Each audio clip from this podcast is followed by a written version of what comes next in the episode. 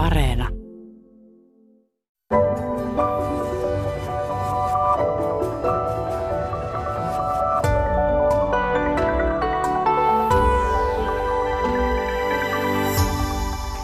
Tervehdys hyvät kuuntelijat. Nyt lähdetään omaa ääntä etsimään. Tervetuloa ääniopettaja, näyttelijä Marja Skaffari. Kiitos. Ja puhevalmentaja, vokologi Marja Suurpalo. Kiitos. Täällä on nyt kaksi Marjaa studiossa. Mä oon tehnyt tätä radio-ohjelmaa jo vuosia ja yksi semmoinen asia, mikä toistuu lähes säännönmukaisesti on se, että kun mulla on täällä vieraita ja sitten mä sanon heille, että hei, että voitte kuunnella tämän jakson sitten Areenasta jälkikäteen, niin vastaus on aina, että ei apua, en, en mä halua kuunnella, että en mä halua kuunnella omaa ääntä, että se kuulostaa niin kauhealta. Minun mielestäni ei ollenkaan ole olleet kamalia ne äänet, mutta pakko myöntää, että myös joskus itselleni tulee jotenkin kiusallinen olo, kun kuuntelee omaa ääntänsä tallenteelta. Niin Mistä tämä ilmiö johtuu, että, että oma ääni kuulostaa niin kamalalta omissa korvissa?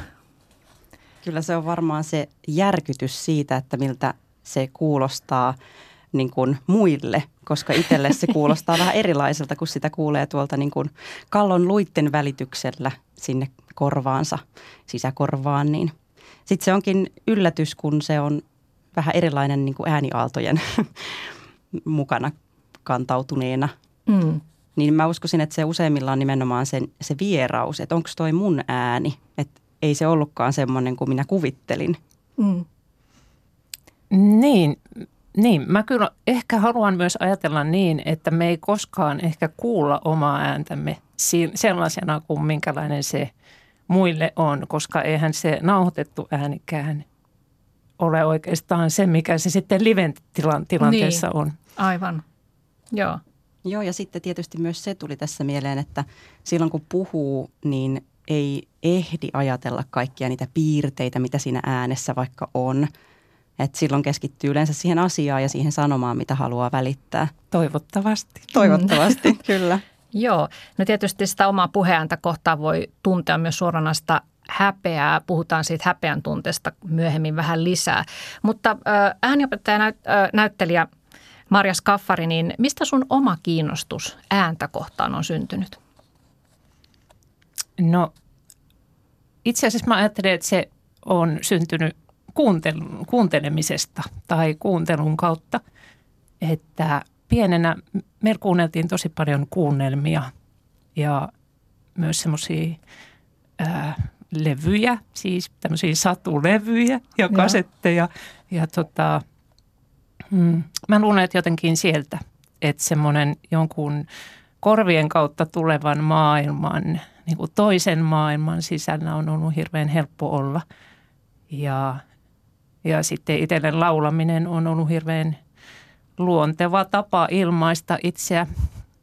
Ja sitten vuosien varrella improvisointi, eli semmoinen hetkessä – hetkessä synnytettyjen äänimaailmojen tai musiikin mm, semmoinen on, on vienyt kiinnostusta enemmän ja enemmän siihen ääneen ja myös yhdessä ääntelyyn. Mm. Joo, sä teet myös näyttelinä tämmöisiä ääniteoksia. Joo. Jossa se ääni on tietenkin se keskeinen elementti. Joo. Joo. No puhevalmentaja Maria Suurpalo, mistä sun kiinnostus ääntä kohtaan on syntynyt jopa niin paljon, että siitä tuli sulle ammatti? Joo, se on lähtenyt varmaan jostain sieltä teini-iästä. Mä oon alkanut kuunnella vähän ihmisten ääniä ja kiinnittää huomiota siihen, että jotkut puhuu hirveän helpon kuulosesti ja toiset vähän niin kuin vaikeamman kuulosesti. Ja mä halusin oikeastaan nuorena, että mä voisin tulla niin kuin radiotoimittajaksi isona – mutta sitten äh, rakas äitini sanoi, hän on opettaja tai oli työelämässä opettaja, niin sanoi, että voi olla, että toi sun ääni ei kestä sitä ammattia. Että se on, meillä on tämmöinen samanlainen ääni. Niin tota, sitten siinä kävi sillä tavalla, että en sen takia jättänyt, jättänyt tätä urahaavetta sikseen, vaan, vaan ajauduin sitten eri poluille. Mutta jossakin kohtaa, kun olin tuolla kesätöissä huvipuistossa, niin siinä sitten kävi semmoinen, että – että totesin, että mun oma ääneni ei niin kuin ihan, ihan kestä sitä hommaa. Eli se niin kuin, mun piti käyttää siellä hälyssä kovaa ääntä ja huutaa kovasti sieltä porukalle erinäisiä asioita, niin, niin sitten mä jotenkin tunsin, että ei tämä nyt, tämä ei niin kuin näin ehkä pitäisi mennä, että et mä en jotenkin saa sitä ääntä tulemaan sieltä. Ja muistin, että mä oon nähnyt joskus kirjastossa semmoisen kirjan, jossa puhuttiin, tai sen nimi oli niin kuin äänen harjoittaminen ja parantaminen, niin tota, sitten, sitten lainasin sen, rupesin lukemaan ja olin ihan myyty siitä sisällöstä. Mun mielestä se oli hirveän mielenkiintoista ja rupesin tekemään niitä harjoituksia sieltä kirjasta. Ja kyllä siinä yhden kesän aikana hyvin huomasin sen vaikutuksen. Ja jos niin kuin alkukesästä en pystynyt huutamaan sieltä jonon edestä sinne pitkälle jonon hännille saakka, niin kyllä loppukesästä se onnistui. Mm. Ja mä koin siitä semmoisen mielettömän itsetunnon nosteen. Ja mä ajattelen, että hei, että jos, jos niin kuin mulle kesätyöntekijänä tämä tuo näin paljon lisää, niin millainen se mahtaa olla se vaikutus sitten vaikka opettajalla tai poliisilla tai tämmöisillä ihmisillä, jotka on ammateissa, jossa tarvitsee auktoriteettia, erityisesti äänen avulla. Joo, toi, tota ei varmasti tuo aina ajatelleeksikaan, että miten paljon se tosiaan vaikuttaa itsetuntoon. Jopa se, että se ääni kantaa ja pysyy vahvana. Just. Ja pystyy sanoa sen, mitä, mitä on sanottavana. Kyllä. Öö, no, voitaisiin oikeastaan tässä alussa vielä kerrata tälleen vähän tämmöinen luen, pikku luento jommalta kummalta, että miten se ääni oikeastaan syntyy. Että sehän ei ole vaan jotakin pientä värinää tuolla kurkun päässä, vaan hyvinkin kehollinen prosessi. Joo. Öm, no joo, niin kuin sanoit, niin äänihuulet on siellä kurkun päässä ja sieltä niin kuin, äm, ne aiheuttavat sen äänet, se on se äänilähde. Mutta siihen tarvitaan niin kuin keuhkoista tuleva hengitysilma, ilmavirta, uloshengitys. Ja kun ne äänihuulet asetetaan lähekkäin ja sitten se uloshengitys tulee siihen mukaan, niin ne lähtee ne äänihuulet värähtelemään toisiaan vasten. Ja niin kun, riippuen äänihuuten koosta, niin ne voi sieltä 100 kertaa viiva 300 kertaa sekunnissa värähdellä. Ja siitä värähtelyn niin kuin taajuudesta, eli siitä kuinka monta kertaa sekunnissa ne värähtelee, niin siitä sitten määräytyy se, että kuinka matala tai korkea ääni on. Mutta oikeastaan tuokaan ei vielä niin kuin riitä siihen, että me pystyttäisiin tämmöistä ääntä tuottamaan, vaan me tarvitaan siihen sitten vielä niin kehon ontelot tässä kurkun yläpuolella, jotka sitten vahvistaa sen äänen tämmöiseksi, kun me se kuullaan. Kiitoksia.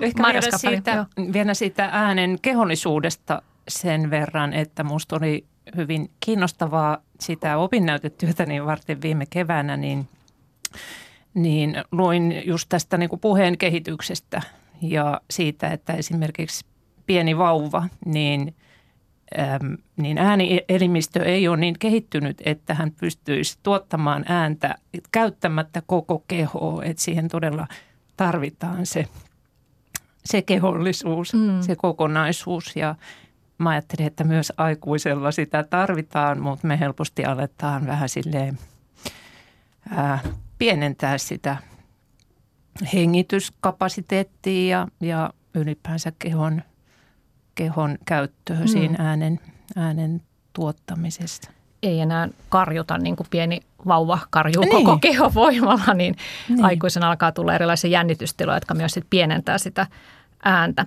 No äänen kautta pystyy tietysti päättelemään puhujasta monenlaisia asioita, niin te kun olette äänen ammattilaisia, niin millaisia havaintoja te teette julkisista puhujista, joita kuuntelette? Mä, Marja Suurpalo. Kiitos. Mä tota, mä kuuntelin aika paljon, niin kuin lähdin erittelemään niitä piirteitä sieltä, että, että niin kuin olen oppinut tavallaan omaa ääntäni aluksi analysoimaan ja sitten mitä asiakkaiden kanssa teen, että, että minkälaisia piirteitä siinä kuulee, että onko se esimerkiksi äm, kuinka soiva se ääni on ja millainen se ääntötapa on, onko se kireä puristeinen vai hyvinkin hu- huokoinen, kevyt, rento, josta sitten tulee ilmaa välistä – ja sitten artikulaatiosta saattaa kuulla, että onko se kuinka jännittynyttä, että onko vaikka leuka tosi jäykkänä tai, tai sitten, että onko vähän sitten semmoista slarvailua, huolimattomuutta artikulaatiossa, niin sitten sekin kertoo puhujasta jotain. Mm. Et mä, mä aika usein lähden tämmöisiin hyvin teknisiinkin tai tekniseltä kuulostaviin juttuihin ensin kiinnittämään huomiota. Joo, ja varmaan myös sitten joskus näkyy ristiriitaa, että ääni paljastaa sen, että on hyvin jännittyneessä tilassa ja, ja, ja tota, sitten kuitenkin yrittää viestiä, että ei tässä mitään ja kaikki hyvin. Joo. no mitäs Marja Skaffari, onko sulla jotain, mitä sä havainnoit julkisista puhujista, mitä pystyy päättelemään äänen kautta? Mm. No mä kyllä teen havaintoja myös kehosta tai kehon käytöstä ja ehkä just siitä, että, että onko ne ristiriidassa vai onko ne jotenkin samaa. Ja sitten on tietenkin mm, on erilaisia tilanteita, joissa puhutaan julkisesti, joissa pyritään saamaan aikaan tietty vaikutus. Vaikkapa Sanna Marin on hyvä esimerkki siitä, että hän puhuu hyvin rauhallisesti, siis hyvin sinne selko, mm. selkokielellä, niin, tota, niin kyllähän se saa aikaan semmoisen vaikutelman, että tilanne on hallinnassa. Niin, ehkä hän silloin pääministerin alkuaikoina niin tota, puhuu ehkä vähän liiankin hitaasti ja painokkaasti, että, että ehkä haki sitä semmoista arvovaltaa ja nythän on ehkä vähän sitten kokemuksen myötä rentoutunut, että ainakin omaan korvaan, niin se kuulostaa nyt vähän luontevammalta se Joo. hänen puheensa. Tota, Marja Suurpalo, sä kerroit, että sä oot tehnyt gradun aikoinaan siitä, että miten, vieraan, miten vieras kieli vaikuttaa puheeseen ja viestintään ja millainen vaikutelma puheesta syntyy. Ja, ja esimerkkinä oli Sauli Niinistö, että kun hän puhui ruotsiksi verrattuna, kun hän puhui saman puheen suomeksi, että millainen, miten se vaikutti hänen ulostulonsa. Joo, se oli mielenkiintoista. Ensiksi ajattelin, että no onkohan siinä nyt hirveästi eroa kuitenkaan, mutta sitten kun sitä lähti analysoimaan ja erittelemään, niin yllättävän paljon sieltä löytyi sitten eroavaisuuksia. Ähm, hyvin semmoisia niin tavallisia eroja on se esimerkiksi, että tempo onkin hitaampi, kun puhuu vierasta kieltä. Ihan loogisesti, kun joutuu vähän enemmän miettimään sitä, että mitenkäs, mitenkäs tämä sana lausuttiinkaan. Tietysti kun luetaan prompterista uuden vuoden puhekin, niin tota, siinä helposti joutuu vähän käyttää enemmän ajatusta siihen asiaan. Mutta usein sen, sen tempon mukana sitten tapahtuu muitakin pieniä muutoksia, että vähän niin kuin muutenkin rauhoittuu. Kun hidastuu, niin sitten rauhoittuu se puhe, että se niin kuin, ähm, hiljeni pikkusen se voimakkuus ja sitten se ähm, niin kuin vaihtelun määrä siellä puheen sisällä, että esimerkiksi painotukset ähm, ja sitten niin kuin se, että kuinka paljon käyttää eri puhekorkeuksia, eli niin kuin intonaatio, sävelkulku, niin ne pikkusen suppeni – ja sitten ääntötapa muuttui just vähän huokosemmaksi. Ja yleensä se, niin kuin sitä pidetään semmoisena niin kuin rauhallisempana puhetapana. Mutta niin kuin nämä itsessään nyt ei ole ehkä niin mielenkiintoisia, mutta sitten kun mietitään, että miten se vaikuttaa tosiaan siihen vaikutelmaan, mikä siitä puhujasta syntyy, niin siinä suomenkielisessä puheessa presidentti oli hyvin niin kuin, äm, neuvokkaan, neuvokkaan kuulonen ja semmoinen niin kuin valpas ja tietää kyllä mitä tekee, mutta sitten siitä ruotsinkielisestä puheesta tulikin semmoinen vaikutelma, että hän on ehkä vähän väsynyt ja kertoo mitä kannattaa tehdä, mutta ei välttämättä itse ole toteuttamassa meidän kanssa näitä asioita. Mm. Että oli tietysti mun tulkinta asiasta, mutta äm, niin kun, jos ajattelee sitä, että miten yleensä puheesta vaikutelmia saadaan, niin niiden mukaan tehty tulkinta. Mm. No naispoliitikoista ja ehkä joskus miespoliitikoistakin on tehty sellaisia havaintoja, että, että he madaltavat ääntään ollakseen ilmeisesti uskottavampia ja, ja puhuvat monotonisemmin kuin ennen esimerkiksi ministerin valintaansa. Oletteko te pannut tämän myös merkille? Kyllä, Kyllähän se niin, usein liittyy ainakin naisilla Joo. semmoinen matalampi ääni siihen, että nyt minua kuunnellaan, kun puhun matalammalta. Niin. Ja Mut, aika niin. monilla miehillä on kyllä, kyllä kanssa. Ja varsinkin äm, musta tuntuu, että semmoiset miehet, jotka niinku tavallaan tietää, että heillä on tosi matala ääni, niin he haluaa niinku tarkoituksella oikein käyttää sitä matalaa. Mutta sitten kuitenkin joskus käy niin, että, että se ääni soisi vähän paremmin kuin pitäisi sitä pikkusen siellä korkeammalla, että ei välttämättä ole aina se, että se matalin on se paras. Että siellähän ei välttämättä sitten enää pääse matalammalle, kun jos on jo siellä pohjalla. Että sitten se vaihtelu sinne alaspäin on, jää vähän niin kuin mm. vajaaksi. Mutta onko se sitten teidän mielestä niin, että se matalampi ääni to, tuo sellaista vakuuttavuutta ja uskottavuutta, että onko se joku evoluution tuoma juttu, että, että me luonnostaan jotenkin – kuunnellaan, käännytään kuuntelemaan sitä, joka puhuu matalalla äänellä. Niin, se on kiinnostavaa, koska periaatteessahan korkea ääni kuuluu paremmin tai kuuluu niin. kauemmaskin, niin. mutta ehkä se liittyy jonkin gorilla värähtelyyn. niin, kyllähän niin kuin isompi tai niin kuin matalan, niin, isompi hahmo tuottaa matalampaa ääntä ihan just niiden niin kuin äänihuulten koon takia ja sen, että miten laajalle se äänielimistö on niin kuin levittäytynyt, niin ehkä siinä on semmoinen niin kuin tausta. Joo. Mutta mä oon kyllä niin kuin kuullut nyttemmin tässä mielipiteitä niin kuin nuorilta ihmisiltä, jotka sanoo, että, että heidän mielestään se matala ei niin kuin välttämättä ole että vakuuttavinta. Että Joo. enemmän on niin kuin se, että, että käyttää omalla tavallaan sitä ääntä. Mm. Että ei välttämättä niin kuin, että kaikilla on se matala, vaan että jos, jos sulla on korkea, mutta käytät sitä niin kuin ylpeänä siitä omasta äänestäsi, niin silloin se niin kuin kuuluu myöskin.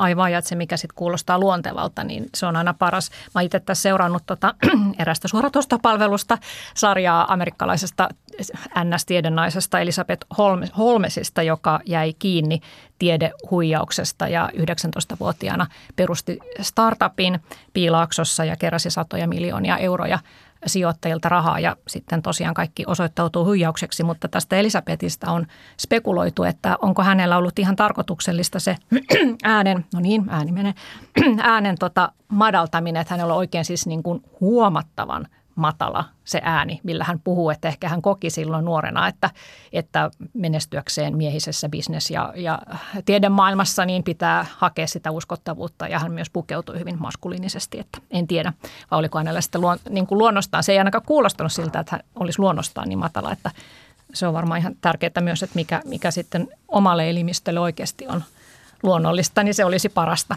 Kyllä. Eikä väkisin yrittää sitä madaltaa. Joo, ja sitten tähän voisi ehkä vielä semmoisen sanoa, että, että välttämättä se niin kuin mataluusvaikutelma ei aina ole kuitenkaan sit se, että se olisi niin kuin faktisesti tosi matala se ääni. Mm. Että esimerkiksi hyvin soiva, hyvin resonoiva ääni kuulostaa monesti matalalta. Tai me saadaan semmoisen vaikutelma siitä, että, että se on matala. Se onko ehkä enemmän siitä äänen väristä ja sävystä mm. kiinni. No onko teillä jotakin suosikkipuhujaa, jonka ääni miellyttää teidän korvaa erityisesti? Kaikki Yle Ykkösen kuuluttajat. Hyvä, hyvä. Eeva Manto. sinne. Joo. Osaatko sanoa miksi? Mikä siinä äänessä on Mä luulen, että se tulee jostain jo aika kaukaa. Joo, Hänen äänessä on jotain niin tuttua. joo.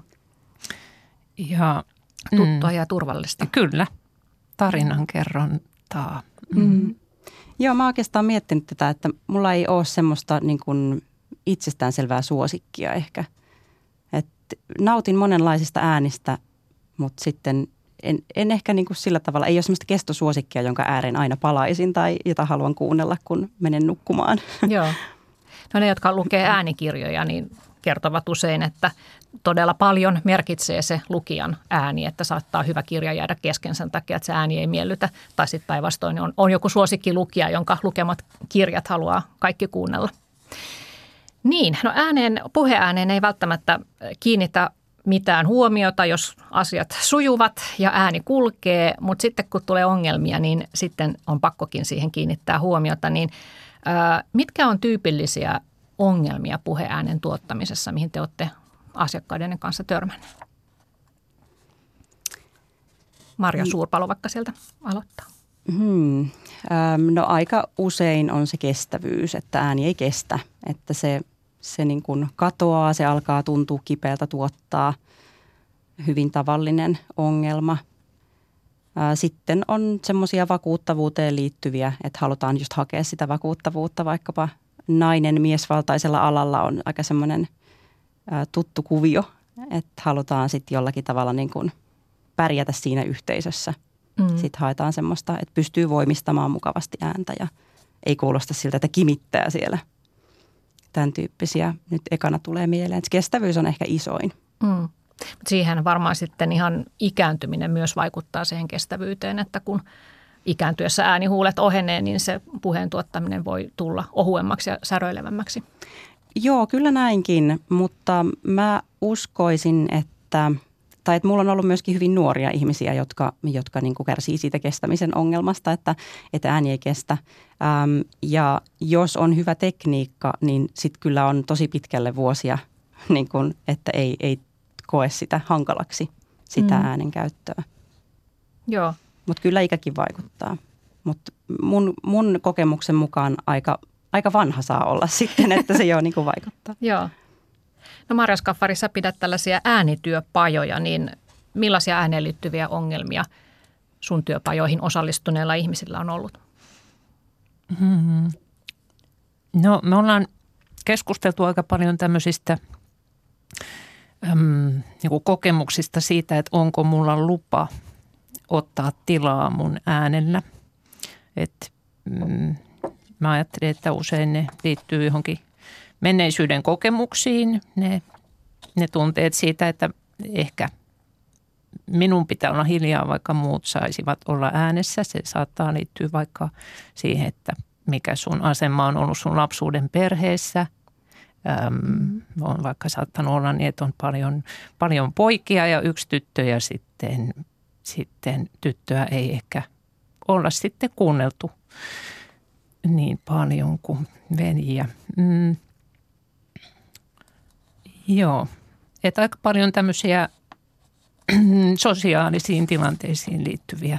Joo. Voi olla myös niin, jos puhutaan nyt sitä äänihäpeästä vaikkapa, että voi toisaalta tuntea häpeää siitä, että, että ei uskalla ottaa sitä tilaa tai ei uskalla ilmaista mielipidettään tai sitten toisaalta jos kokee, että ottaa liikaa tilaa tai vaikka mun nauru on niin kuin liian kova ääninen ja jotenkin, että se ympäröivä yhteisö vieroksuu niin kuin sitä, sitä, että on jotenkin liikaa. Mm. Ja sitten on tottunut vähän pienentämään Joo, itseänsä. joo. Joo. Joo, ja Oppii sit, niin kuin siihen, että ahaa, että jotta on hyväksytty, niin pitää vähän himmailla. Mm. Toi on tosi jännä siis. Mä muistan itse yhden kokemuksen, niin kun, että miten se tilanne vaikuttaa just siihen, että miten täällä saa olla. Et meillä oli joskus yliopisto-opiskeluaikoina, niin meillä oli semmoinen yhden opintomatkan suunnittelupalaveri ollut. Ja oltiin siis niin kuin opiskelijoiden kesken siinä sitten käytetty ääntä hyvinkin niin kuin voimakkaasti ja innoissamme siinä sitten suunniteltu. Ja sitten mentiin luennolle ja mä tulin vähän kesken, mä olin pikkusen myöhässä luennolta. ja sitten siellä äm, kun tuli mun vuoro sitten sanoa jotain, se oli semmoinen pienryhmä, niin mä sanoinkin sillä samalla kovalla äänellä, jota mä olin käyttänyt siellä suunnittelupalaverissa. Ja sitten mä sanoin vielä jotain väärin. Ja mä muistan, että musta tuntui heti sillä, että ai nyt meni kyllä ihan väärä rekisteri tähän, että niin kuin, ei näin täällä puhuta. Et se oli hyvin niin kuin sellainen kouritutuva esimerkki siitä, että täällä puhutaan hillitysti ja rauhallisesti, eikä niin kuin – iloisesti ja reippaasti, mikä on tietysti ehkä vähän harmi. Mm. Joo. Ehkä jos voi palata vielä tähän vieraan kielen vaikutukseen, että mulla on ollut myös asiakkaita ja on myös omia kokemuksia siitä, että kun jossakin toisessa kulttuurissa puhuu jotakin toista kieltä, eh, mahdollisesti semmoisessa kulttuurissa, jossa, jossa tämmöinen niin kuin itseilmaisu on ehkä hieman vapaampaa tai tämmöistä niin kuin avoimempaa, ulospäin suuntautuneempaa tai nopeampaa tai iloisempaa kuin mitä meillä ehkä, ehkä aika paljon on, niin anteeksi, niin että asiakkaalla on voinut olla siis kokemus siitä, että, että hänenkin on tarttunut se jotenkin sen maan, mistä hän on vaikkapa asunut, niin sen tämmöinen ilmapiiri, että aa, ja niin kuin äänikin muuttuu ja jotenkin kevenee ja nopeutuu. Sitten tulee Suomeen ja sitten hän kuvasi tätä, että hän tuli kotiin ja hänestä tuntui, että hän törmäsi seinään. Että mm. se voi olla tosi, tosi iso se ero. Tai itsellä vaikka joku espanjan kielen puhuminen, että sitten kun sitä on puhunut vähän aikaa, niin, niin – niin suomen kielikin kuulostaa jo ihan erilaiselta, kun tuntuu, että se tulee jostain tuolta niin kuin maasta jotenkin että se, Joo, se on puhe niin tulee niin kuin eri paikasta. Joo. Tämä on tosi hyvä esimerkki siitä, että se vieraskieli ei välttämättä aina niin kuin huononna sitä mm. puhetta ja ääntä, vaan se voi nimenomaan myöskin tuoda siihen semmoisia piirteitä, mitä omassa äidinkielessä ei ole tottunut käyttämään. Mä tunnistan kanssa ton, että Italian lomareissulla, niin yhtäkkiä puhe tuli tosi tällainen niin kuin eteen suussa ja ai että rennosti ja hirveän vapautuneesti. En tiedä vaikuttiko myös se, että oli lomalla, mutta heti alkoi apinoida sitä. Joo ja nyt sä rupesit myös elehtimään käsillä heti enemmän, että tulee sitä elekieltä mukaan. Ja tota, sitähän on, olen kuullut myös, että ulkomaalaisten mielestä Suomi kuulostaa hirvittävän monotoniselta. Että meillä ei ole semmoista ehkä vivahteikasta niin paljon kuin just Italia, Espanja, Etelä-Euroopan maat. Mutta mistä se mahtaa sitten johtua, että mehän ollaan edelleen vähän tämmöisessä tuppi, tuppisuukansan maineessa, että, että miksi meidän kulttuuri on sitten tällainen, että täällä ei luontaisesti ihmiset, ihmiset ei koe, että olisi tilaa semmoiselle kovin suurieleiselle ja vilkkaalle ja vivahteikkaalle ilmaisulle. Niin. Kun säkin Marja siitä puhuit, että kun sä oot ollut jossain Etelä-Euroopassa ja sä tuut Suomeen, niin pari viikkoa sulla niin kuin jaksaa jatkua se, se vilkkaampi tyyli Lantio olla. toimii. Lantio Joo, toimii kaksi ja viikkoa. Sitten ja pari sitten... viikon jälkeen se jotenkin latistuu ja sä ikään kuin sopeudut tähän meikäläiseen meininkiin. Niin. Kai se liittyy lämpötilaan. Mä luulen, että niin. ainakin osittain siihen, että... Toppatakin alla niin. on vähän vaikea pyörittää lantioa. Värjötellään ehkä myös etäisyyksiin tai siihen, niin. että, että niin, niin mehän pidetään se etäisyys toisinne. Niin. Ollut hyvin ja kätevää niin, korona-aikana. Niin, että... luontaisesti mm. tulee tämä, että ei tulla kovin lähelle, kun puhutaan. Joo. no miten muuten tämä itse puhetilanne vaikuttaa siihen ääneen?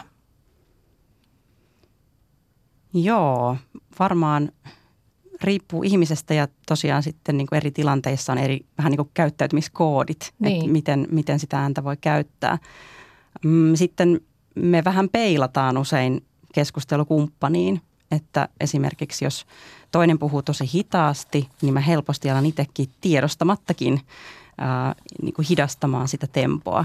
Että se on niin kuin helpompaa se viestintä silloin, kun on vähän niin kuin molemmat taivuttu toisen tyyliä kohti. Mm, mm, joo. Kyllä, ja jos on tämmöinen rento ja, rento ja miellyttävä sosiaalinen tilanne, niin, niin ehkä sitten siinä ei ääneen kiinnitä huomiota ja se kulkee paremmin. Mutta sitten jos on joku jännittynyt, vähän turvaton olo, epävarma siitä, että mitä muuta odotetaan, kenties joku auktoriteetti paikalla, niin se voi sitten vaikuttaa siihen ääneenkin.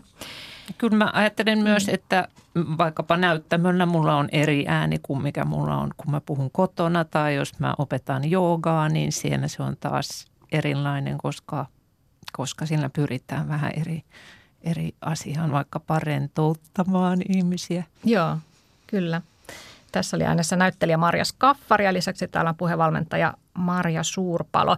Öö, Marja Skaffari, sä tosiaan pidät näitä äänityöpajoja ja sä oot kehittänyt myös tällaisen äänifasilitaatiomenetelmän, josta kerrot tuossa opinnäytetyössäsi, jonka olet tehnyt Turun ammattikorkeakouluun, niin mitä siinä, mitä siinä tapahtuu tässä sun metodissa? Ilmeisesti siinä pyritään siis pohtimaan sitä, että miten ne menneisyyden kokemukset vaikuttaa siihen – ääneen ja, ja että millaisia mielikuvia asiakkailla on omasta äänestään ja sitten te haette sellaista rentoutta vai mitä kerro itse, mitä siinä Joo. tapahtuu? Joo, oikeastaan se ehkä niin kuin lähtökohtaisesti se menneisyys ei ollut niin kuin mun mielessäni, mutta sitten kun nämä, nämä oli siis tämmöisiä kolmen kerran kokonaisuuksia, että me tapasin aina jokaisen asiakkaan tämmöinen yksityistunti kolme kertaa. Ja se alkoi sitten aina tämmöisenä alkuhaastatteluna – jossa aiheena oli ääni hyvin niin kuin monelta kannalta, vaikkapa äänen psyykkisyys, äänen fyysisyys, äänen henkisyys äm, esimerkiksi. Ja sitten tota, hyvin nopeasti sitten kävi selväksi, että, että se menneisyys ja muistot liittyy siihen aika voimakkaasti, samoin kuin mielikuvat, että ihmisillä oli he oli siis todella taitavia kuvaamaan sanoin ääntään, vaikka tavallaan ääntä on hyvin vaikea kuvata, mutta, mutta he siinä onnistuivat.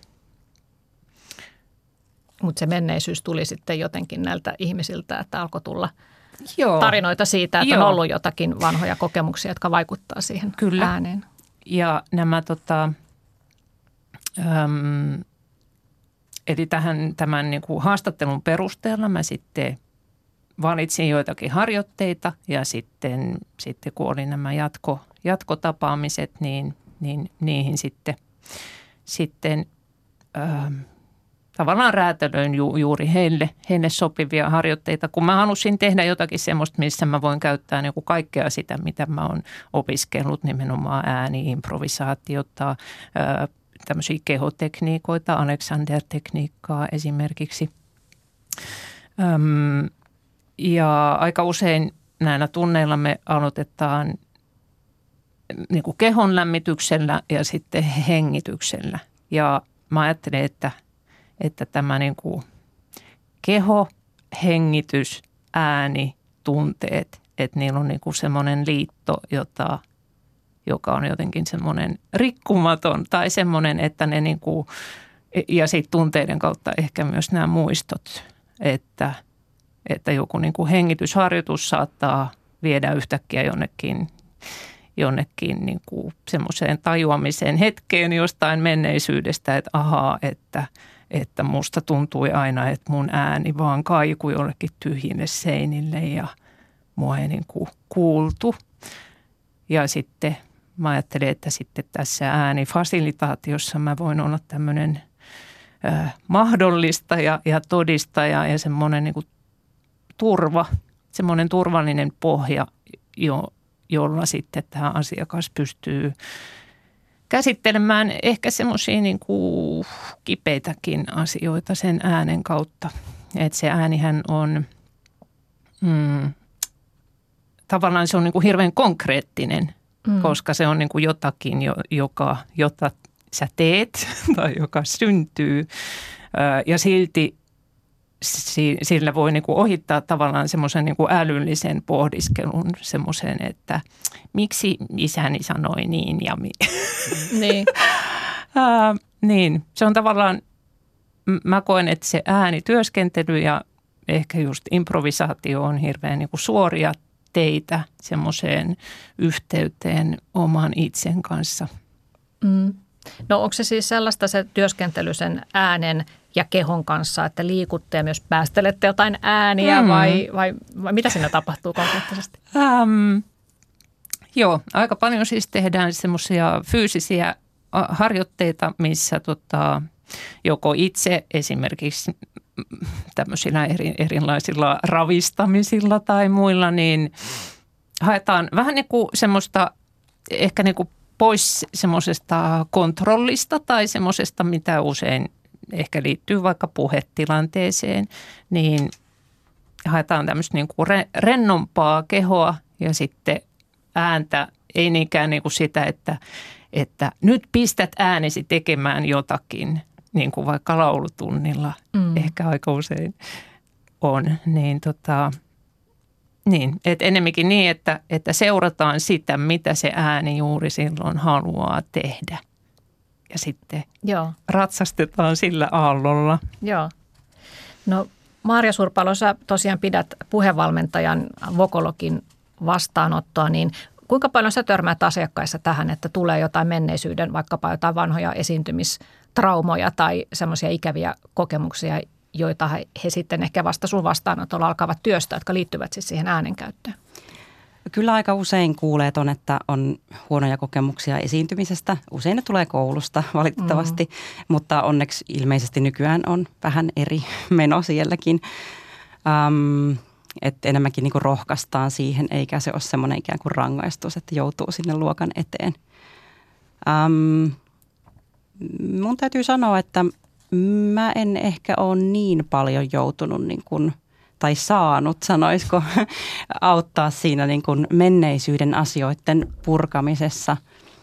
Et aika paljon me ollaan sitten keskitytty semmoiseen niin tämänhetkiseen tilaan ja siihen, että mitä voidaan tehdä jatkossa.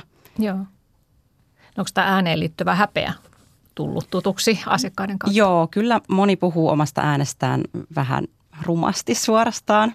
Ja siis totta kai se on ymmärrettävää, että, että on niin kuin – erilaisia, erilaisia tunteita liittyy omaan ääneen. Eikä ne ole mitenkään, niin kuin, en sano, että ne on niin kuin väärin tuntea. Mutta kyllä mä usein sitten sanon, että, että pitää ehkä vähän myöskin niin kuin päivittää sitä kuvaa siitä omasta äänestä. Että sitten jos on harjoituksia tehty sieltä tulee tosi kaunista ääntä, niin sitten niin kuin, kuuntele nyt itseäsi, että sä kuulostat tosi kauniilta ja hyvältä, että, että ei sulla ole niin kuin mitään syytä hävetä sitä ääntäsi mitenkään, että se, sehän kulkee hienosti. Mm. Niin, toi on tosi hyvä toi päivittäminen, siis sen tajuaminen, että, että jotain on voinut muuttua siitä, kun sulle sanottiin, että älä sössötä, kun Just. olit pieni. Niin, aivan. Kyllä.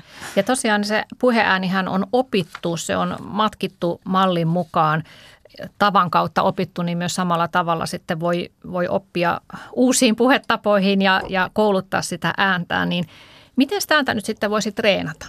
Miten Marja Suurpalo sun asiakkaiden kanssa, niin jos ongelma nyt on vaikka juuri se kestävyys, että se ei kestä ja katkeilee ja tuntuu, että ei pysty puhumaan niin kuuluvalla äänellä kuin pitäisi, niin miten sitä pystyy harjoittamaan vahvemmaksi sitä ääntä?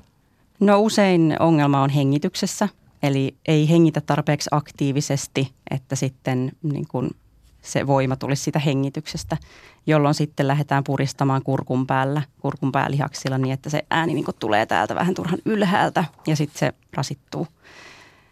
Öm, ja sitten se, että se hengitys ei välttämättä ole niin aktiivisesti mukana, niin se voi johtua eri asioista, vaikka siitä, että on niin kuin jännitystä siellä tai sitten meidän kulttuurihan on myös semmoinen, että pitäisi näyttää hirveän laihalta, niin ei haluta, että vatsa pullistuu ulos esimerkiksi kun hengittää. Ja sehän on niin kuin syvän hengityksen merkki, että vatsa pullistuu ulos. Että se saattaa olla ihan näinkin yksinkertaisia asioita, mutta jotka vaan on tullut tavaksi, niin sitten niitä on joskus vaikea purkaa. Sitten äm, sen lisäksi, että on hengitysharjoituksia ja rentoutusharjoituksia, niin sitten voi olla just tämmöisiä niin kuin siihen ääntötapaan liittyviä harjoituksia. Eli jos se on vaikka vähän liian kireä, niin kuin tuossa aikaisemmin demosin, niin sitten sitä voidaan lähteä sitä rentoutta hakemaan myös sinne kurkun päähän. Ja sitten artikulaatio, elinten rentouttaminenkin voi sitten vaikuttaa siihen, että saa sitä rentoutta ylipäätään muualle. Että hengitys ja rentous on kaksi tosi tosi oleellista asiaa ja äm, monet vähän niin kuin hämmentyykin, kun tulee äänenkäytön takia niin kuin vastaanotolle ja sitten tehdäänkin hengitysharjoituksia ja rentoutusharjoituksia. Eihän näissä edes ääntä käytetä, niin. että mitäs tämä tämmöinen on. Mutta ne on niin kuin – semmoisen hyvin kulkevan äänen edellytyksiä on se, että keho olisi rento ja että hengitys olisi niin kuin hyvin siellä mukana. Niin tuossa varmaan tulee se yllätys ihmiselle, että se on kehollinen se äänen tuottaminen, että siihen tarvitaan kehoa. Just. Että kun nämä rentoutusharjoitukset on siinä niin, niin olennaisia. Kyllä, no, ja saanko sen vielä sanoa, että, että siihen liittyy myöskin se, että – että kun niin kuin äänenkäyttö on, niin kuin, jos ihan fysiologisesti ajatellaan, niin se on niin kuin lihastyötä, niin samalla lailla kun lähdetään punttisalille, niin samalla voidaan niin kuin sitä ääntäkin sitten vahvistaa tai niitä äänenkäyttöjä lihaksia vahvistaa, että se on niin kuin harjoittelua sekin. Mm. Mm, sanon vielä tuohon, että, että joku mun asiakkaani just antoi palautetta, että, että paitsi että tehtiin tätä äänityöskentelyä, niin hän koki, että hän hänen kehonsa tuli kokonaan kuulluksi ja nähdyksi. Mm, niin, sekin voi olla niin. uusi, uusi kokemus. Öö, no kuinka paljon sitten teidän asiakkaanne, molemmat marjat, mm-hmm. niin tota, ö, ajattelevat niin, että pitäisi tavoitella jotain tiettyä kaunista, oikeanlaista ääntä? Että on käsitys siitä, että on olemassa jokin sellainen, mitä me kaikki pidämme kaunina äänenä ja nyt hänen pitäisi sitten saavuttaa jotenkin se?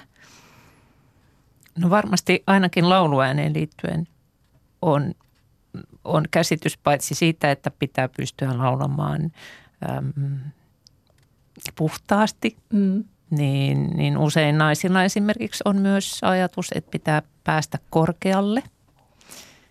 Ää, ja jotkut, jotkut asiakkaat on sanoneet vaikkapa, että, että laulun suhteen on semmoinen tunne, että ei ehkä ole edes niin kuin lupaa laulaa, jollei ole joku hirveän hyvä pop-laulaja.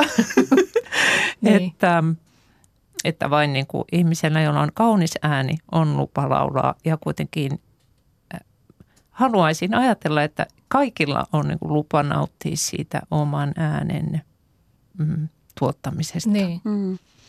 Joo, kyllä kyllä monilla varmaan on se semmoinen ajatus, että haluavat kuulostaa kauniilta tai että ääni kuulostaa kauniilta. Ja kyllä mä sen siis ymmärrän. Itsekin kun nautin kaunista äänistä, niin kyllä, kyllä mä ymmärrän sen, että haluaisi kuulostaa tietynlaiselta. Um, Mutta sitten myöskin haluaisin tuoda esiin sen, että on makuja on monia, että se mikä kuulostaa yhden mielestä kauniilta, niin ei välttämättä toiselle olekaan se paras mahdollinen niin kuin äänen laatu esimerkiksi. Ja sitten kyllä varmasti tämä aika, että kaikki on niin videoita ja ääntä, niin se varmaan tekee myös sen, että kun ääniä kuulee paljon enemmän, niin sitten kun sitä vertaa omaan ääneen, niin sitten voi tuntua siltä, että ai tämä mun ääni on ihan tämmöinen rupunen, että eihän tämmöistä, miksi mä, miksi mä en kuulosta tuolta, kun noi kuulostaa tuolla radiossa tai, tai jossakin Instagram-videoissa tai muissa.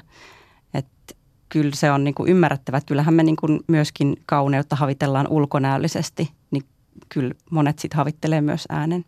Ei pitäisi olla niin ankara itsellensä. Ei, niin. ei. Niin. Mutta ehkä tuossa on myös se puoli, että nykyään aika monenlaisia ääniä on, on tuolla eetterissä tai ainakin internetistä Niin, löytyy. on se moninaistunut kuitenkin. Niin. Joo. Kyllä. Ja sitten se, että jos niin kun, jos ääni tuntuu hyvältä, niin usein se myöskin kuulostaa ihan hyvältä. Mm. Eli äm, niin kuin puhuttiin tuossa aikaisemmin, niin kyllä ne tietynlaiset jännitykset esimerkiksi kuuluu siinä äänessä. Niin sitten jos se on niin kuin kevyttä tuottaa se puhuminen, se tuntuu kivalta, niin usein sekin kuuluu. Mm. Niin. niin, ja kyllähän siihenkin liittyy tietenkin tilanne, että jos sä Juu. oot jossain kavereiden kanssa, jee, jee, niin kyllähän se, et sä varmaan mieti sitä äänen kulkemista hirveästi sen sijaan, jos sä oot jossain, sun pitää vaatia jotain palkankorotusta tai muuta, niin silloin se voikin olla vähän eri Mm. tilanne. Kyllä. Joo. No tuossa puhuttiin tuosta, että ääni on moninaistunut, koska sitä tuotetaan niin paljon eri välineillä nykyään. Mutta sitten toisaalta Marja Suurpalo, kun puhuttiin etukäteen, niin sä otit ihan hyvän pointin esille, että se skaala, millä ääntä käytetään, niin se on aika paljon kaventunut nykyään. Että ennen vanhaan vielä koulussa pikkulapsetkin niin aloitettiin päivä siis laulamalla ja sitä ääntä, ääntä käytettiin eri tavalla. Ja sitten jos mennään vielä kauemmas historiaan, niin, niin tota, ääni on ollut sellainen parantava elementti, että alkuperäiskansat on käyttänyt sitä ja erilaisissa uskonnollisissa rituaaleissa käytetään tai on käytetty ääntä meditaatiossa ja, ja muissa tällaisissa, että, että tota, nykyään se skaala on tosiaan aika kapea.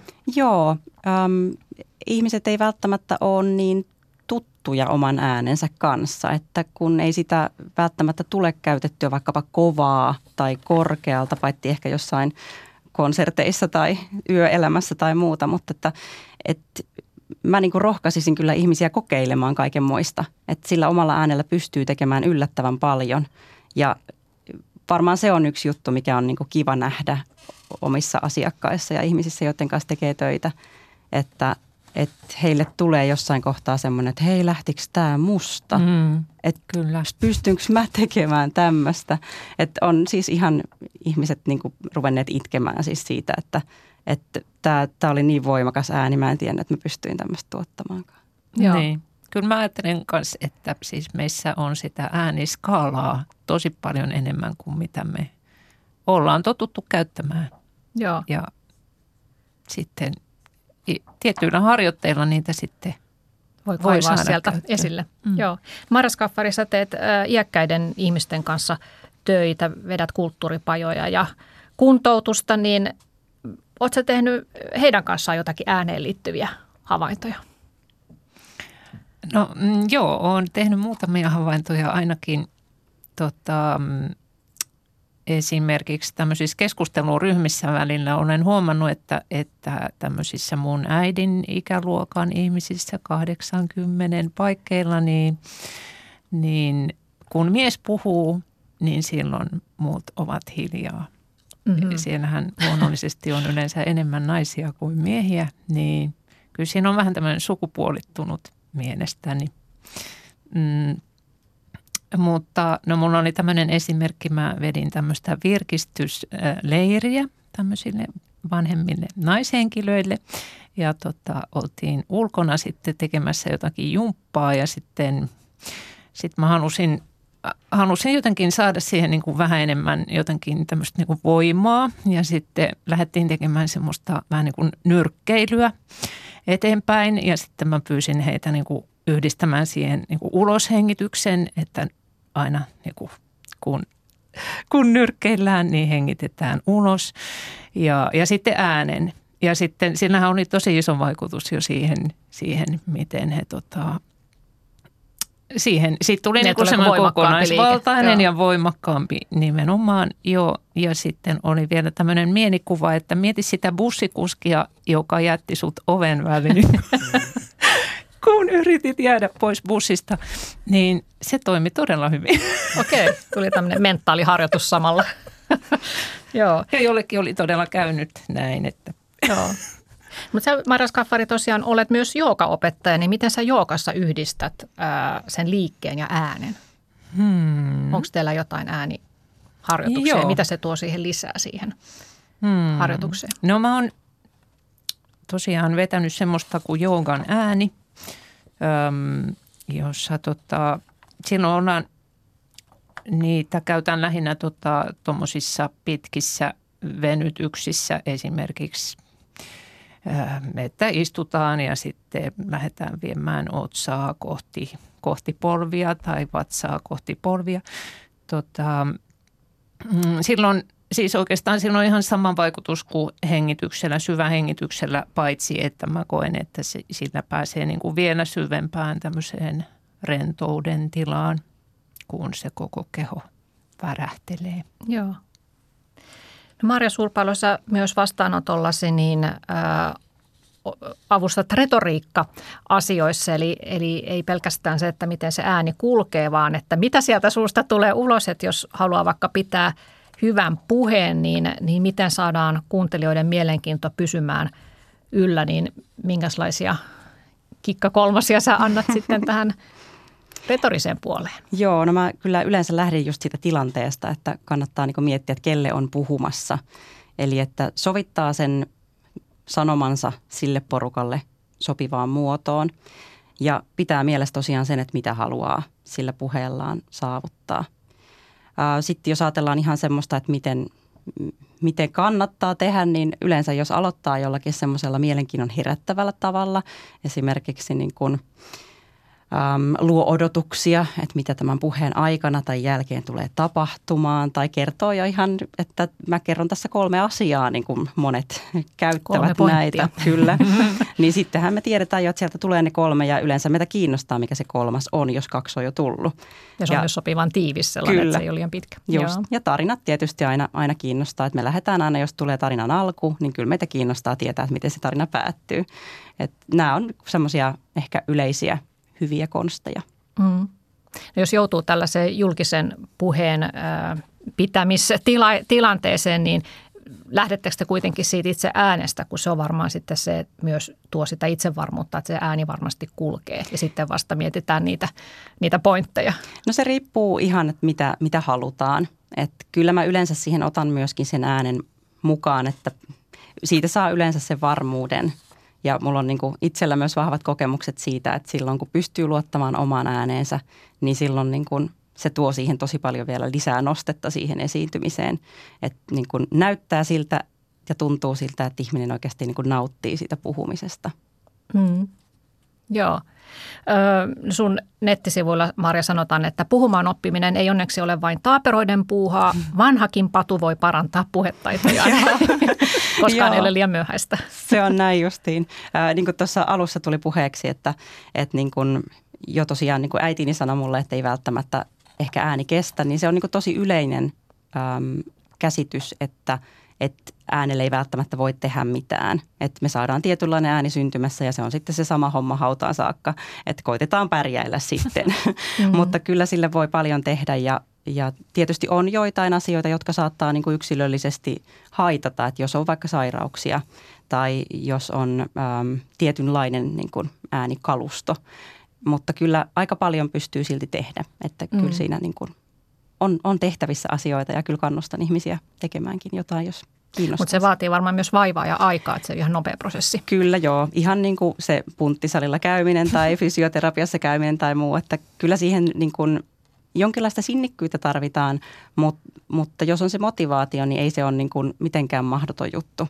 Ja monelle sanonkin siitä myös, että kun ihmiset ajattelee, että eihän mulla ole aikaa tämmöiseen projektiin, niin että yksi ääniharjoitus voi kestää minuutin, että ei tarvi mm. välttämättä semmoista puolta tuntia varata siihen, että tekee minuutin kolme kertaa päivässä, niin sillä päästään jo alkuun. Joo.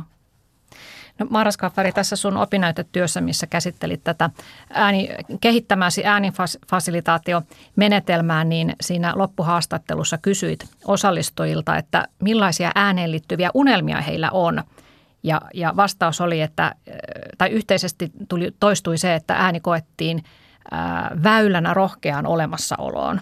Ja joku sanoi näin, että se, että oma ääni voisi toimia oman voiman välittäjänä – Mä otin sen oikein tähän ylös, koska Kyllä. mun mielestä tämä oli todella hienosti sanottu. Kyllä. Että se ei ole vain se puheääni, vaan tosiaan se oma voima, jota haluaa välittää sen äänen kautta. Joo. Koitko sä tällaisia menestystarinoita näillä, näiden ihmisten kanssa, että he todella joo. koki sen löytäneensä? Joo, joo, joo. Esimerkiksi saatettiin tehdä vaikkapa tämmöinen, että on ollut joku tilanne, jossa on kokenut, että ei jostain syystä saa ilmaista sitä, mitä olisi niin ollut tarve ilmaista ja sitten vähän niin kuin näyteltiin se uudelleen niin, että sai ilmaista, niin mm-hmm. kyllähän se ää, antaa tosi paljon voimaa niin, molemmille. Joo. joo. No Marja Suurpalo, mikä on ö, karmein ääni, minkä tiedät? Äänistä kun nyt puhutaan. Ei tarvitse olla puheääni vai Joo. ylipäätään? kyllä, kyllä se liittyy varmaan johonkin tämmöiseen kirskumiseen, että onko se sitten kynnet siinä liitutaulussa tai joku tämmöinen, joku niin kuin, ei mitenkään soljuva ääni, vaan niin kuin jotenkin semmoinen kirskuva tai, mm. tai raapiva, joku sen tyyppinen. No entäs kaunein ääni? Mä kyllä ehkä joudun sanomaan, että se tulee kyllä varmaan ihmisestä. Mä, se on varmaan tämmöinen ammattitauti että kyllä musta tuntuu, että ihmiset saa tosi kauniita ääniä, niin joku esimerkiksi hyvin värähtelevä, hyvin soiva ääni ja sitten vielä mä monesti liitän siihen sen tuntemisen, että me ajatellaan monesti, että ääni kuullaan, mutta äänen voi myös tuntea mm. ihmisäänen, Joo. niin semmoinen. No mitäs toinen, Marja? Karmein ja kaunein ääni. No karmein, tämä on vaikea, koska musta kaikki äänet on tosi kiinnostavia, myös rummat äänet. Tota, ehkä katupora on aika paha. Mm. Mm, ja kaunein lähtee mustarastaasta. Se on kyllä todella kaunis kevät aamujen ilo. Kiitoksia Marja Skaffari ja Marja Suurpalo ja toivottavasti kuuntelijat saivat tästä nyt evästystä oman, oman äänen löytämiseen. Tämäkin jakso on kuunneltavissa Areenassa ja siellä on myös kaikki edelliset jaksot. Kiitoksia ensi tiistaina taas uudet aiheet. Moi!